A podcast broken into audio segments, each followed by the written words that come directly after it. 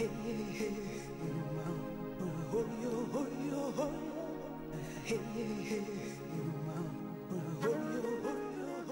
morning. I'm your host, Claudia Shamba, with laser like focus on my ballot, my private parts, all my neighbors, and my planet. Welcoming you to the July 10, 20 edition of Ask a Leader. Today, Olivia Fu returns and brings with her Samantha Newman, former co editors of The Express at San Juan Hills High School. And they received a little ink in a recent New York Times article about the journalistic muscle they exerted. They'll make some radio waves on this program talking about sex, guns, politics, and censorship. In the second segment, Michael Saavedra, former detainee at the Pelican Bay Prison, spent 12 consecutive years in solitary confinement. He presents a study in resilience as well one of struggle following his release February 2017. His appearance, originally scheduled with UCI scholar Keramet Reiter, was deferred last February. He will offer his own story about his detention, his studies, his activism, and his career plans. We'll be right back after a short one.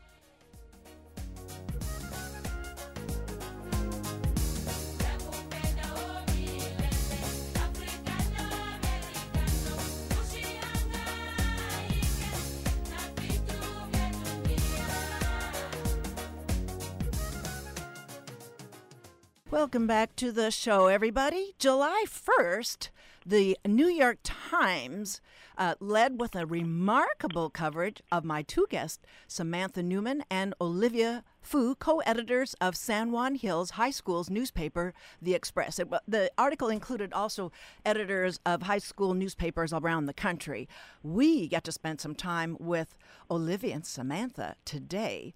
They are recently, both of them, graduated seniors from San Juan Hills High School. Sam, born in Valencia, was raised in Orange County, is going to be attending St. Mary's College of California in the fall. She plans to major in English and work in publishing. Hmm. As an activist for social justice, she was the vice president of the, I'm going to say FOM Club, you can tell me if FEM Club later, and a member of Young Democrats Club. Olivia Fu grew up in Southern California and has cared about politics for as long as she can remember. She was an intern on a 49th congressional district campaign. I think she may still be on that. That campaign is still going. Olivia has organized students over two student walkouts for their school, as well as a registered at least one or two to vote campaign and candidate forum or more. Olivia will be heading this fall for Stanford.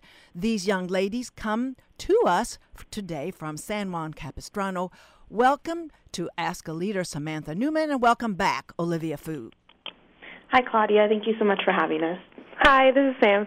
okay, we we got little voice prints. We'll do that for a few more times so everybody knows. There, there you go. So, about the Express, and congratulations on getting that coverage. That that was really it was a huge article um, about the Express at San Juan Hills. Tell us about the, let's get an idea about the composition of the Express's staff, the the demographics, the political perspectives, the gender identities, that kind of thing. Yeah, well, we are fortunate. We have a fairly uh, diverse staff um, in terms of uh, grade levels and uh, political perspectives. Um, we our editorial board tends to lean, uh, lean a little more to the left, but we still have some pretty strong, um, really intelligent, like conservative voices who were um, amongst our staff. Uh, we had all four uh, class levels last year, freshmen through seniors. Um, I think probably had a little more females, right, Sam, than we had males on the staff, but um, pretty encompassing of our school's demographics, I think. And let's say gender fluidity. I mean, gen- how would they they identified as um, cis females, or how does that work? Yes, I believe that everyone on our staff was cis last year. Okay. So, and your tell us your own roles. I don't know how long you've been with the Express, both of you. I didn't cover that in the introduction. So tell us a little bit about how you stepped up as editors, what your role's been as long as you've been affiliated with, you were affiliated with the Express. Um, so I've been, I was this on the Samantha. Express um, staff for three years, and during we both were for three years, and then during my junior year, I was the opinion editor, and then um, obviously during my senior year, we were co-editors in chief. Yeah, um, same with Sam. I we were both on the staff since our sophomore year. Um, I was news editor junior year, and then uh, we sort of decided that we would rather just be co-editors in chief our senior year. So sort of just happened naturally. I mean, like we were the ones who were like longest on the staff who had been in like senior editor role. But um, I think mostly we would help like direct the brainstorming sessions for what content we needed to do. Um, we would like decide which stories go on print and online and edit the stories and typical editor stuff. With uh, with Bill Kaiser looking over your shoulder a little bit off and on. Um, in a way, he didn't. He would The have advisor? his, uh, in ideas and like inspiration for content, but he never like regulated or told us what not to write about or really like what to write about. He was always there just for more suggestion and guidance rather than constantly looking over our shoulders. Okay. Well, let's talk about your articles, how they were developed, maybe what became of particular ones before we get into the ones about um, the piece that the New York Times covered. So, what did your readers make of your reporting of what and what you were editing out of the paper? Um, you mean so not the center spread or Not yes? this, not this. The, the generally leading up to when we talk about relationships. Prior to that, how were you developing your articles? Uh, what role did your readers have in- in your, what content you're deciding on and their reactions? I mean, there must have were there ways that they could sort of they must have used social media to comment about your articles that you reported. Well, because of just like because we're a student-run paper and we have to fund ourselves through like fundraising. Yes. We're generally um, like an online paper because print is obviously more expensive. So we would have most of our readership online, and then we would try to um, like boost that as much as we can through like social media and um, like emailing it to different teachers so that their students are made aware of like the content being published, and then um, when we would ever have like special content that we really wanted to push out, or if it was especially timely, then we would um, pay for a print edition and we would make that super special. So that's why we would work super hard on it and make it the best content that we have, like we did with the special report. with that one. And so, but your readers, do they do they comment on your articles? So you've got a bit of a feedback loop about what their reactions are. Yeah, uh, definitely. We get comments on the articles on our web, and then as well if, like Sam said, we're blasting it out on social media, we'd get comments on the photos on Instagram and such. Okay, well, right there on your website, it states, "quote Its content is the sole responsibility of the Express staff." End of quote. Now let's move into tell us about the five-story piece, relationship and sex. It's covering five anonymous stories featuring personal experience of students from diverse backgrounds and diverse relationships and sexual experiences. Each of the individual titles were long-term, waiting until marriage, gay, pregnancy scare, and bisexual. Tell us about putting that piece together.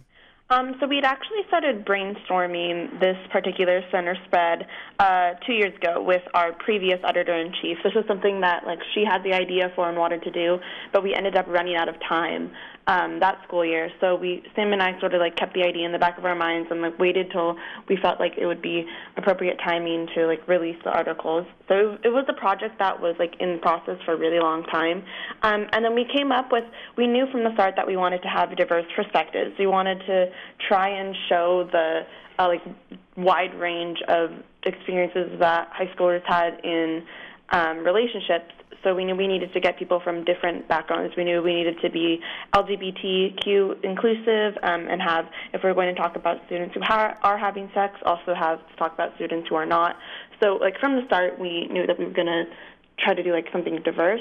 But of course, like we didn't really know who we were going to be able to interview and who would open up and like what their exact experiences were until uh, we talked to them. And it, it, it was uh, kind of difficult, I think, to like find people to open up about those experiences. So the different perspectives that we had, particularly, shifted uh, as we found people to talk to us. And who is a big thing? Who is uh, how they how they were presenting their case. I mean, they could be necessarily, even though they're anonymously, uh, you know, referred to in each of these articles. Maybe they felt like that they could be recognized, but it's the the who was a big deal, and so but eventually five who's showed up in uh, being interviewed and developing the stories. Yeah, and we tried not to include like super specific details like about their experiences, like when we were explaining like their backgrounds of like when like say for instance like the abstinence couple like when they wet they met, we tried not to include like super specific details so that like say their peers were reading it, they weren't like oh hey that's blah blah blah. So we tried to keep it anonymous to a point where some people could relate, but also like it is true to someone's story.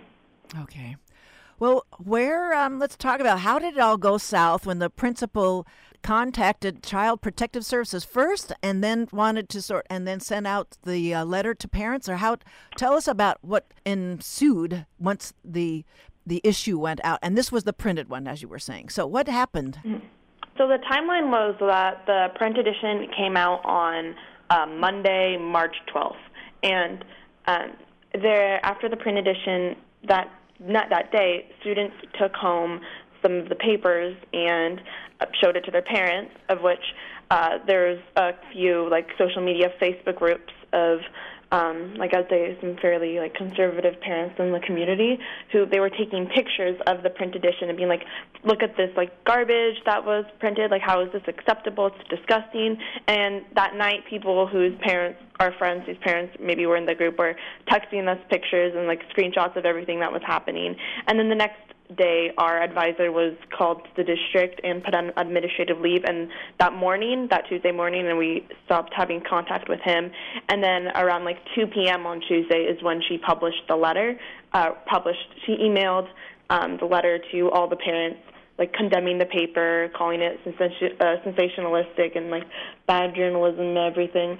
And then from there, that's when um, all of the other incidents happened. The being called and interrogated by human resources, then uh, her calling Child Protective Services. All of that happened after the email and after our response, because um, I think she expected us to just back down. Yeah, so after we sent that email to her, um, our editorial board gathered. It's about 11 people, and we drafted um, an open letter to her, which we published online and as well sent to her, obviously. And then um, after that, as we were trying to make a meeting with her that week, which was unsuccessful until the end of the week, um, we worked on publishing other stories, like one that contained positive um, feedback from students and parents yes. that we published that um, they actually emailed to our principal that never got a response. And then another story about um, where we re interviewed the anonymous um, features and kind of um, got their opinion of how they felt with her response, and that was also published online. So there's a, there's a sort of a there are a lot of cultural elements in play here and, and institutions.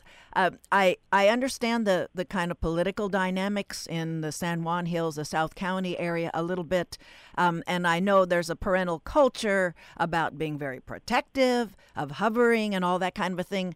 Uh, I mean, is this did you see this? A little bit of the reaction you got as a being as of infantilizing mature high school students a little to some extent? The reaction from the parents at least for me was not unexpected. Like i that was pretty i think typical. Maybe it was sort of like condescending and infantilizing, but we're so like used to it in this culture that I, I didn't really think twice of the parent reaction. And we knew we were writing something controversial, um, and that it would it would get a controversial reaction. What really took us by surprise was the fact that um, our principal had that, and our administration um, took a stance on it when, like, clearly it violated our free press rights. So the earlier rattlings. Uh, were there any indications? I mean, you said you knew it was controversial, but did you you, you were surprised though otherwise by what your principal's reaction was? There there wasn't any kind of early rattling. So, oh well, we're gonna we're gonna hamper down here with uh, get pushing out the, this publication.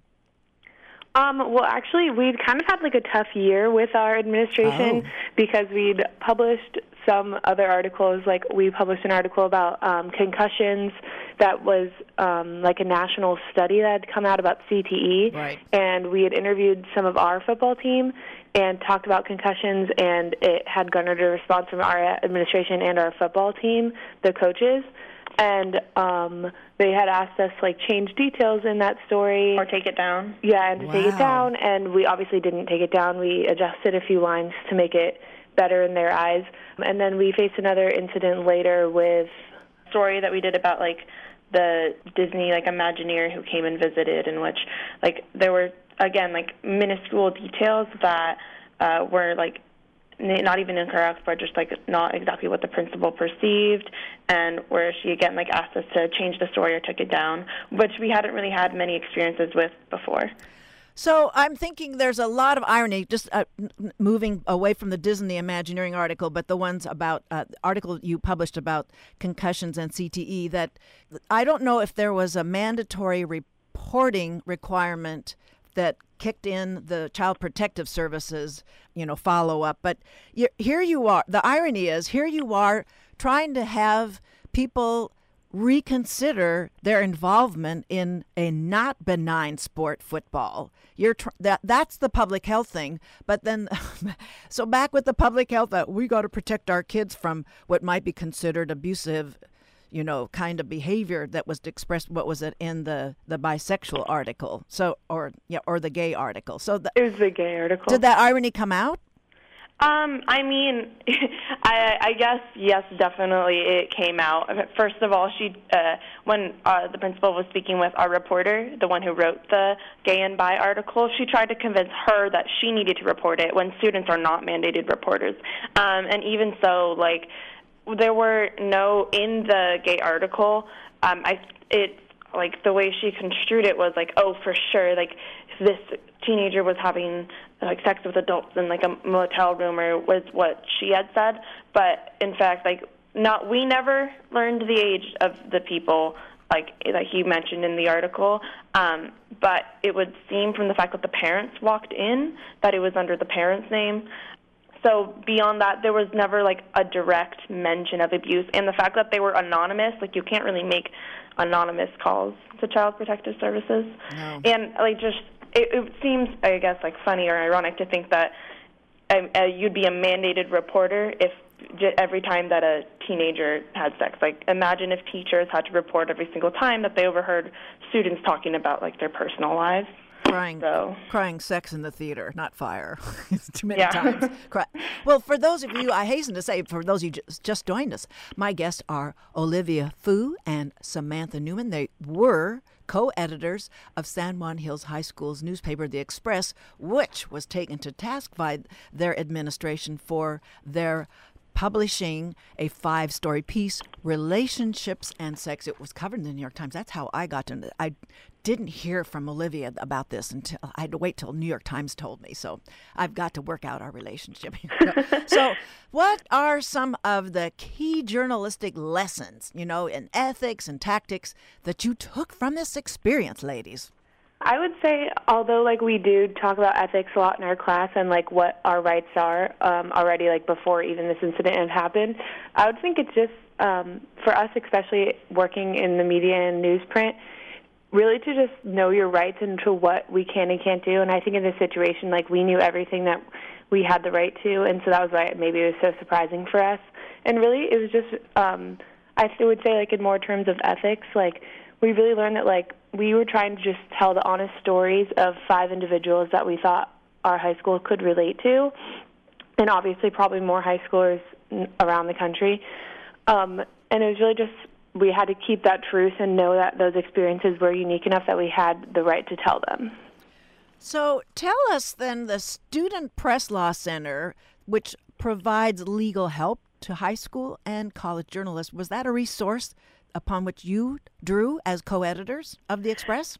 Yeah, definitely. Uh, our advisor had talked uh, quite like frequently about the Student Press Law Center as a resource throughout the year. It was even in our um, staff manual. So when this all went down, like immediately, I had had contact with the guy, uh, Mike Hiestand before uh, with a different issue that we had. Oh, but okay. um, I reached out to him again, and they were extremely helpful um, in providing us. Like we had many calls with them about like. Uh, what if what they the administration did like that definitely violated our rights what the next steps could be and then after the whole thing went down uh, they invited us to do a webinar um, Oh. for for them about uh, the our confronting censorship and our administrator being put on leave because we didn't really involve him in the process, and that is like the the what the student press law center people said was like that's the best thing to do in that circumstance is to have the students take the lead. Um, so it was actually that webinar that the journalist from the New York Times watched, and uh, that's how she got into contact with us. So they've definitely been an incredible resource. Um, the ACLU also, uh, Oh. we had an attorney from the ACLU who reached out and uh, helped us with like legal advice and uh, came and talked to us about what we could do and all that. And it's not like ACLU didn't was waiting for the phone to ring. They've had a few cases go before them this year. Yeah, they've been pretty busy. Yeah, so that's that is that's really quite remarkable. Well, I mean, th- sort of geographically, where are they centered? Where is the Student Press Law Center? Just so I have an idea how remotely this all went down too. Um, I believe New York. In New York. Okay. All right. Well, that we've been hearing mostly from Olivia. Am I correct? So we got to give. I don't want to talk over the next question of Samantha. Did you have some some things to contribute?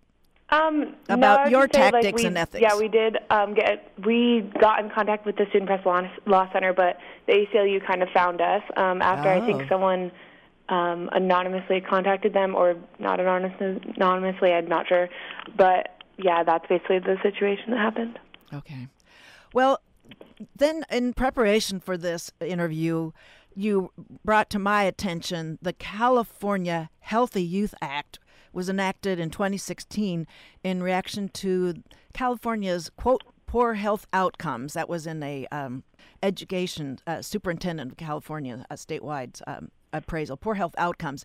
It's something to consider in who's keeping safe here. Was that some kind of content that you addressed in the Express?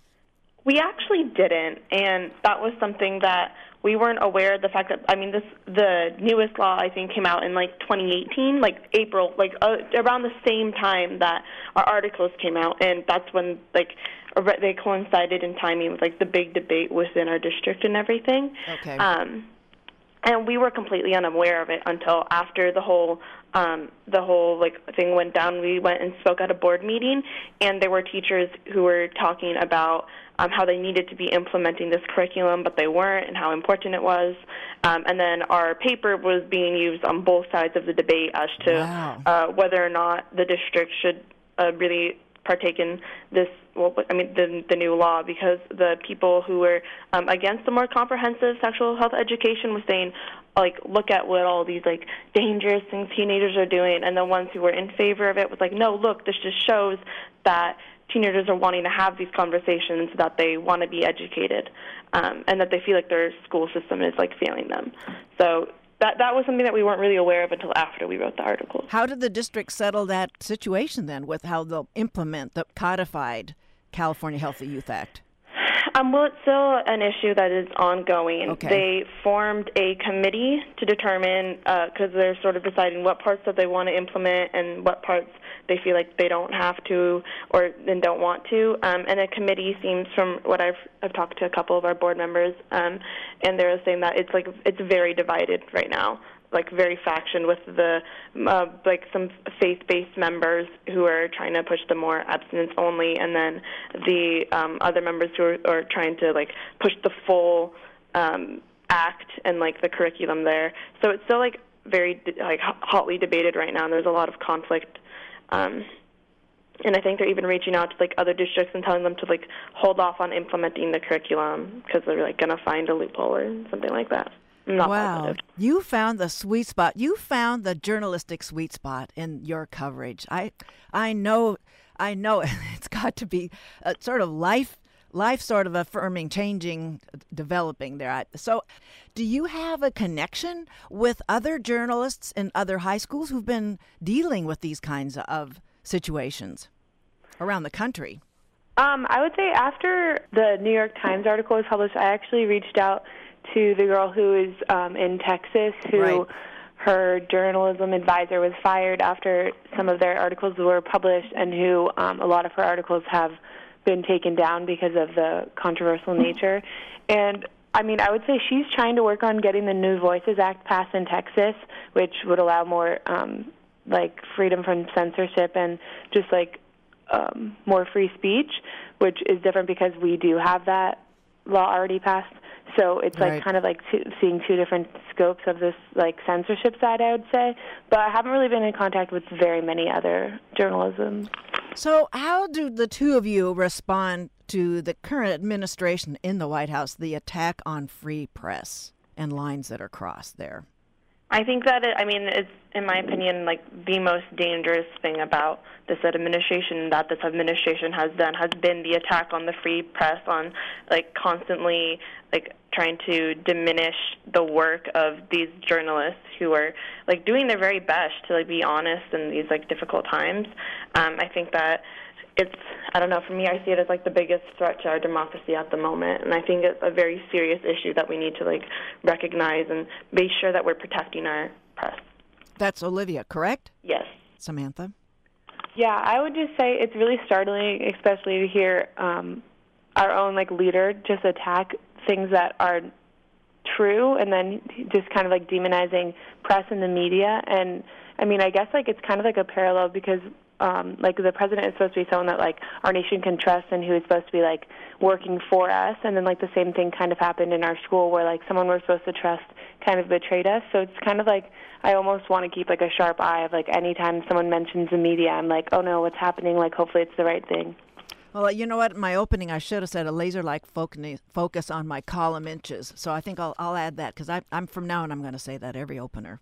So in a lightning round, I want to find out these things from you as we close. Are you going to miss the camaraderie of this group there at the Express? Is journalism going to figure into any of your future plans, and uh, or uh, any extracurriculars or your course of studies or your career?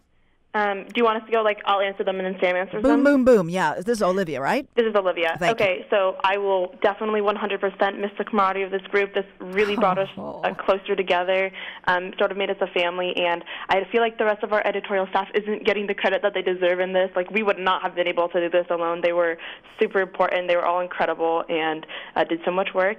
Um, I'm not really sure if journalism is going to figure into my future plans, but I do hope to continue writing for my school's newspaper when I go to college as an extracurricular. That's Olivia. Samantha, I mean, we mentioned your, in your introduction that you're going to go into some letters, but tell us of the same, uh, answer the same questions about the camaraderie of the group and as much as you can specifically talk to journalism figuring in your future plans and your career studies. Um, I would say about the camaraderie, we- we're definitely like a super big family, like over at newspaper, like we have been for years because we kind of like go through tough things together. And I would say especially this year, like we all have like inside jokes and we're all like texting about things all the time. And like whenever we see articles like we're sending them to each other. And it's like super fun because we all know like what we've been through and we all like like super trust each other. And i would say for like next year like our editorial staff is going to be like so much like they're going to be even better than this year and i know that they're going to do even greater things. And then i would just say i guess for my future in um, journalism i definitely plan to work on my um, newspaper at my school. Um, i do want to work in publishing um, for books but i would definitely be opening open to like editing or even journalism like if that comes into my path. Okay. Well, I, that's all the time uh, we have. I want to thank Olivia Fu and Samantha Newman, co editors of The Express at San Juan Hills. For at, at the newspaper The Express, know, we know Kate Finman, who's been on the Ask a Leader along with Olivia Fu. She's one of those uh, reporters that, that gets credit for all this. And so thank you for this time today, ladies, and best of luck on your mm-hmm. upcoming academic and other pursuits. Thanks for rolling this interview on such short notice. Thank you so much, ladies. thank, Thank you. you. All right. Stay tuned for my next guest, Michael Saavedra. He is a former detained in solitary confinement at Pelican Bay Prison, and and he's busy continuing his legal studies and activism since his 2017 release. We'll be right back in a moment. Ah.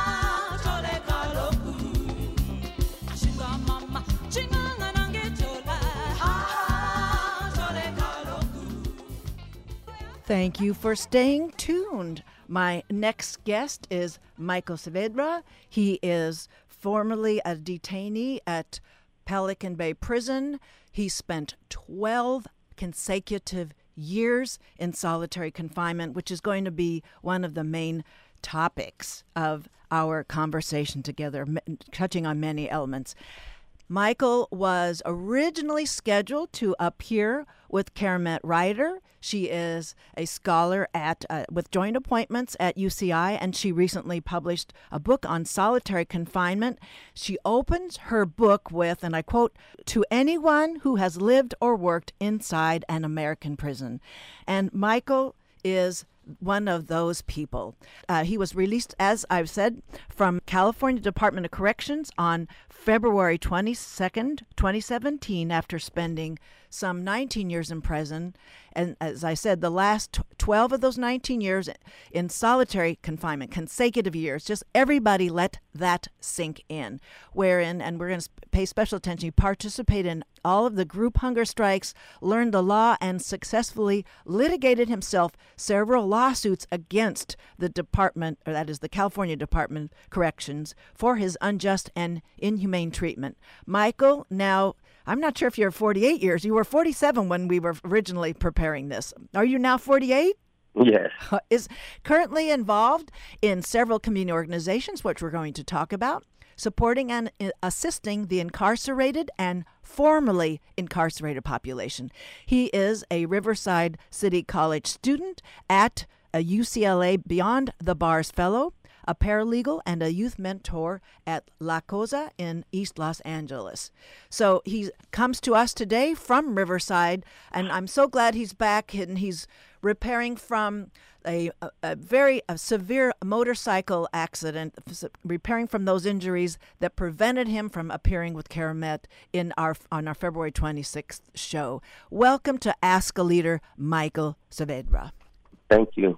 So you give us and I, I really I respect how different a world you dwelled in and I respectfully want to take every opportunity for us to understand what the decision we make as a society to go down a punitive versus a rehabilitation path in how we deal with those that are incarcerated. So, uh, what were some of the aspects of your moving into what's called SHU? It's the Security Housing Unit at Pelican Bay and Corcoran for our better understanding. If, if that's even possible, we can understand. Well, it's like it's like a prison within a prison. So most of this is done. Um, I would say like the public isn't really aware of the type of confinement that goes on within the prison, the type of abuse, and the type of um, just overall conditions of our confinement. Um, this prison system is set up so that the lower levels have more freedom, more opportunity, more resources. But the more time you have, the higher level you're put in. Um, starts from level one all the way to level four. And within those prisons, there is what they call administrative segregation, in which, for any type of reasons, uh, fight, uh, assault on staff, um, possession of drugs, or in my case, in many other cases, um, what they call an association with a prison gang. You don't even have to be a part of the gang, but if they claim that you are an associate of the gang, they can put you in the administrative segregation unit and then eventually approve it, rubber stamp actually, and then send you off to Pelican Bay or Corcoran SHU indefinitely. So, uh, and this this can be based on signing a birthday card from a fellow prisoner, um, having a book in your cell that belongs to another prisoner who is validated as a prison gang member or an associate, um, certain types of artwork, tattoos, literature, things of that nature that are very innocuous, and it's very um, it's it's very discriminatory because a person on the general population can actually stab or assault a staff member and only do three to four years in solitary confinement as their punishment. However, somebody that's validated as an associate or a member as a, of a prison gang will be kept in there for at least a minimum of six years to your review, having conducted no disciplinary infraction, having committed no violence against anybody, but for simply having those type of items that I mentioned previously.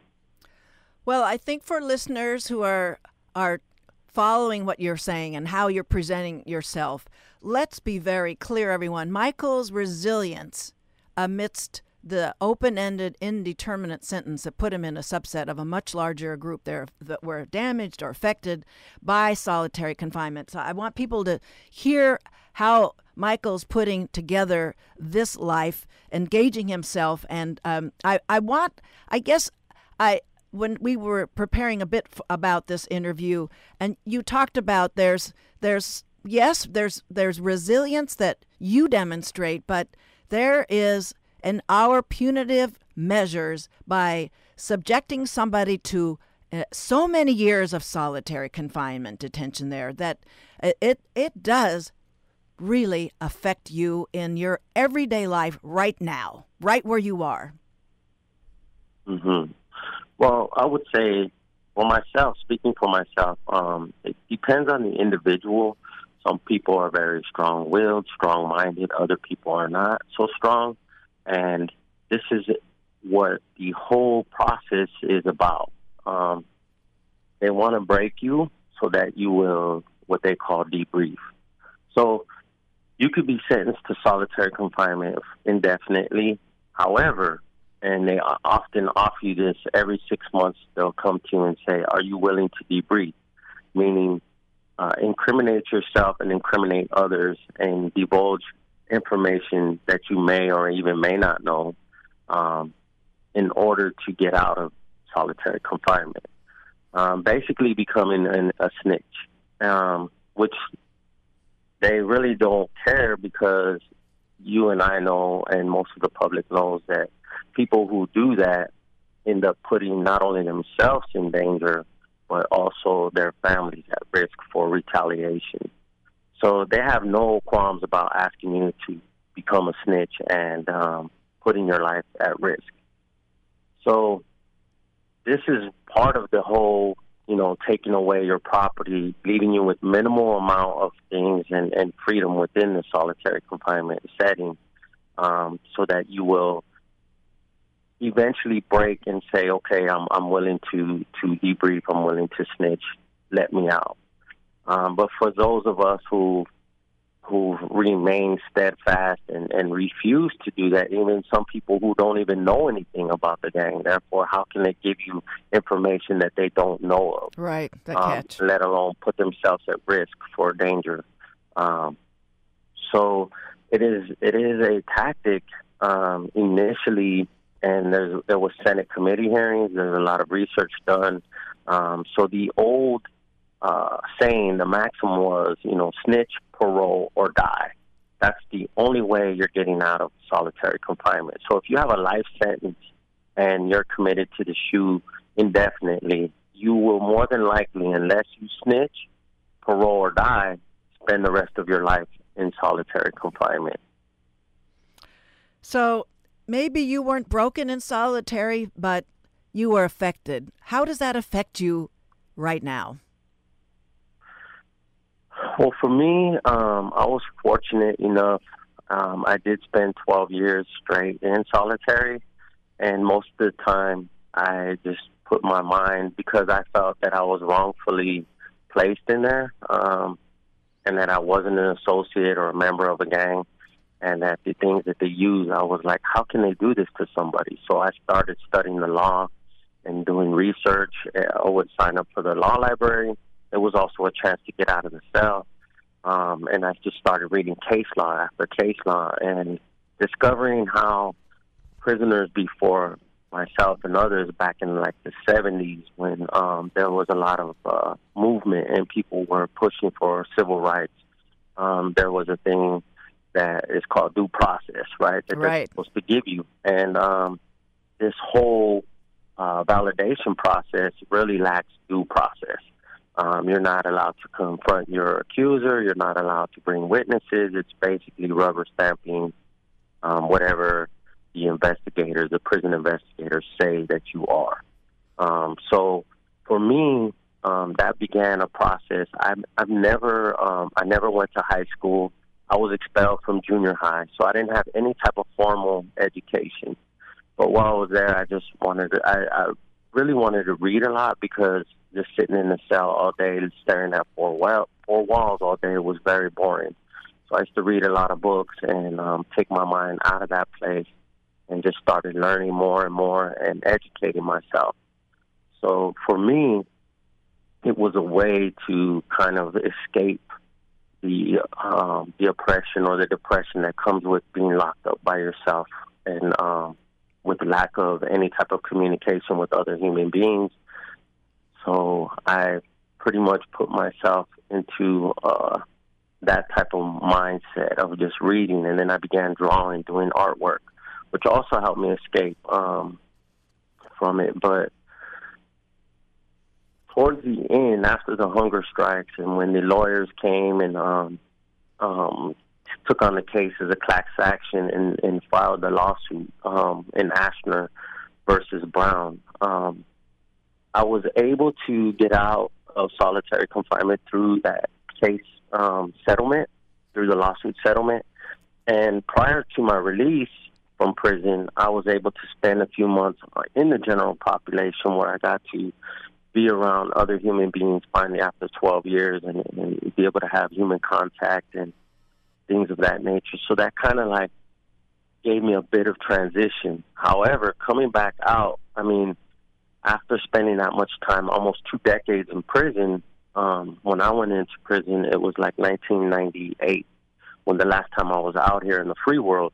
And back then, they didn't have cell phones, they didn't have computers, weren't as prevalent unless you were like had a lot of money or, you know, um, were a doctor or something. So coming out to this today's technology was really, um, really difficult because I didn't know how to operate a computer being in solitary confinement, I wasn't able to take any type of courses. There wasn't any type of uh, education programs for us that would prepare us and get us ready to reenter society after that long, and just those type of things, those skills that are needed. Um, also, not communicating and, and being able to talk with people for so long, um, I felt that I feel that I fell behind socially. Um, mm-hmm. I would use the analogy of taking somebody right now and putting you inside a bubble, putting you in outer space for 20 years, and then after 20 years, bringing that bubble back down to Earth and then releasing you. So all your fondest memories of your social activities, of your friendships, of everything is going to be from 20 years ago. Now, I was fairly young back then, 26, 27, and um, so I believe as humans, we need social interaction as a part of uh, that's a process of maturity, right? Um, we mature based on experiences, social interactions. But if you don't have any of that, your mind is still going to be when you're 26, 27 years old um, because you didn't really get to experience any type of situations or social situations that would have you um, grow and learn from. So I think that's one of the things um, that really affected me, as well as being able to communicate with other people um, in the social environment, being in large groups, um, having people within close proximity of me that I don't know.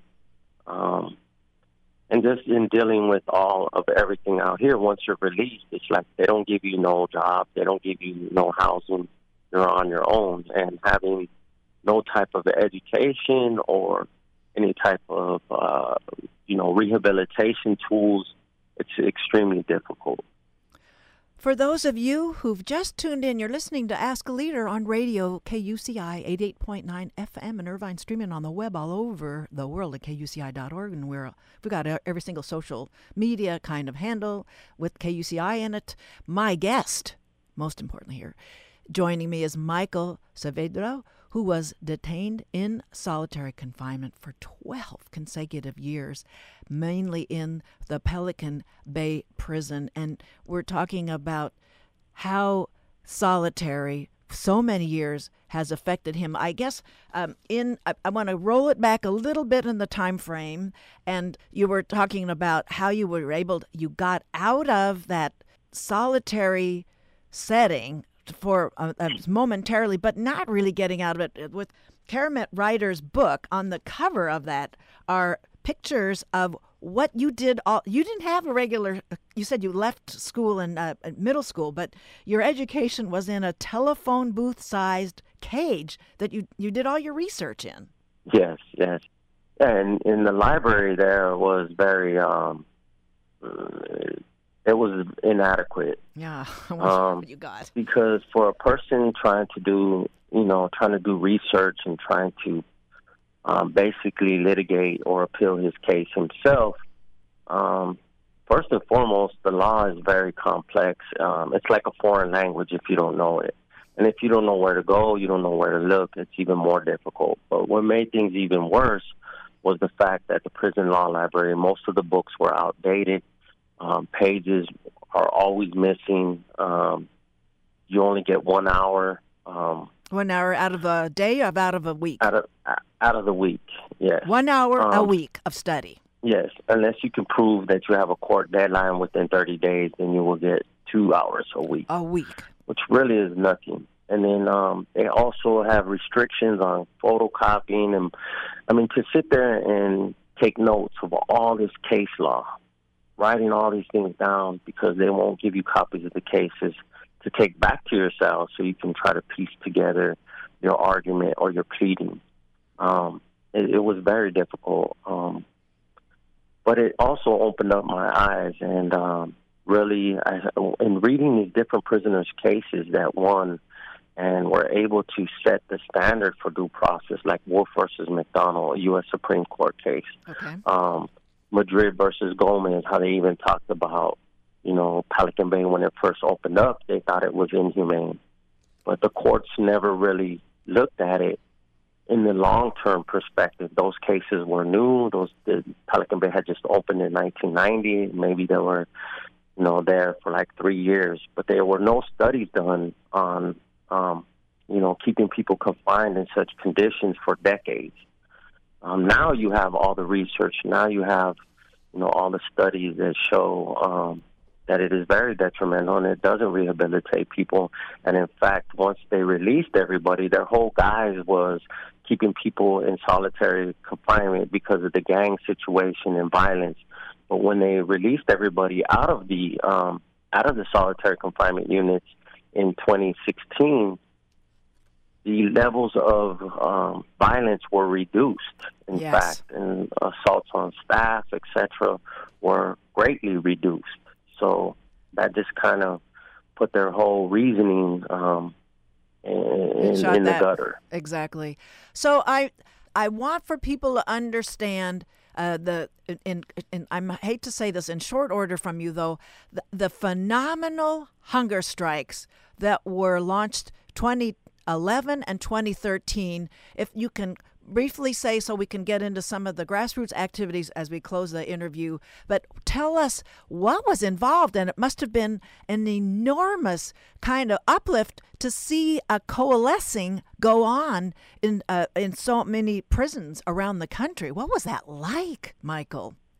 Well, to be honest, at first, when you're sitting in a cell, I mean, um, so the, just the story behind the little background is, you know, we were trying to fight all these cases, going by, you know, going through the right. courts and trying to overturn this this uh, very oppressive and um, lack of due process um, system of keeping people in solitary confinement for decades. And the courts most of the time are are very um they would give due deference to the prison system. So they would not help very much at all. Um it's very difficult to win anything in the courts especially when you're in pro per as a prisoner.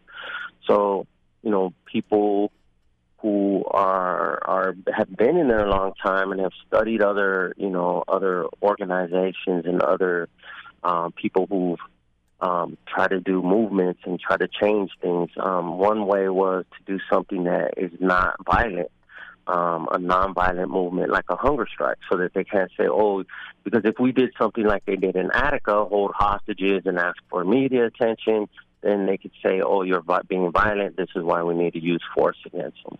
So a hunger strike was a wonderful idea to come up with, even though on the individual, it's very, extremely difficult, especially when you're already receiving a minimal amount of food.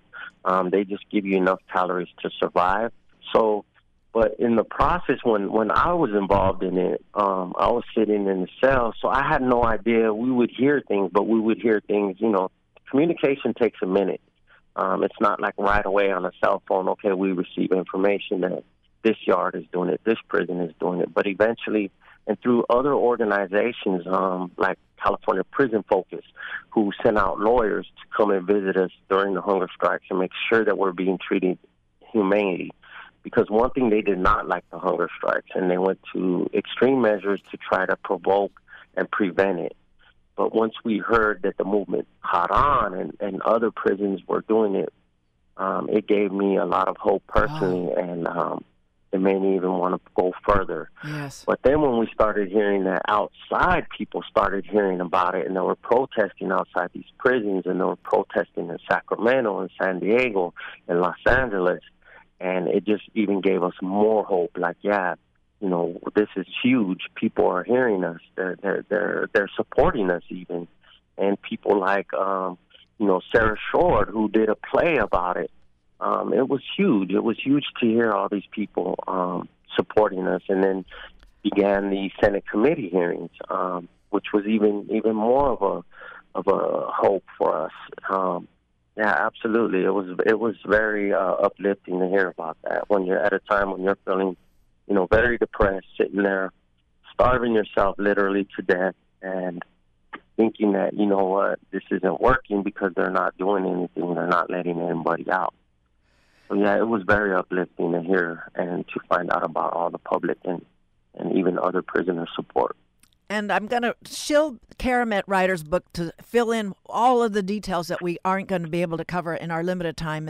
Uh, her book's called 23 7 Pelican Bay Prison and the Rise of Long Term solitary confinement. It's published by Yale University Press. So, as we draw down all the way with this interview, Michael Saavedra, I wanted you to give us a little update on where your Beyond the Bars fellowship and uh, affiliation is going and you were mentioning that there there will be meetings in October at UCLA and that you are helping institutionalize underground scholars, which will have a chapter, which has an ap- chapter here now at UCI. What what's uh, the latest details so we can follow those organizations?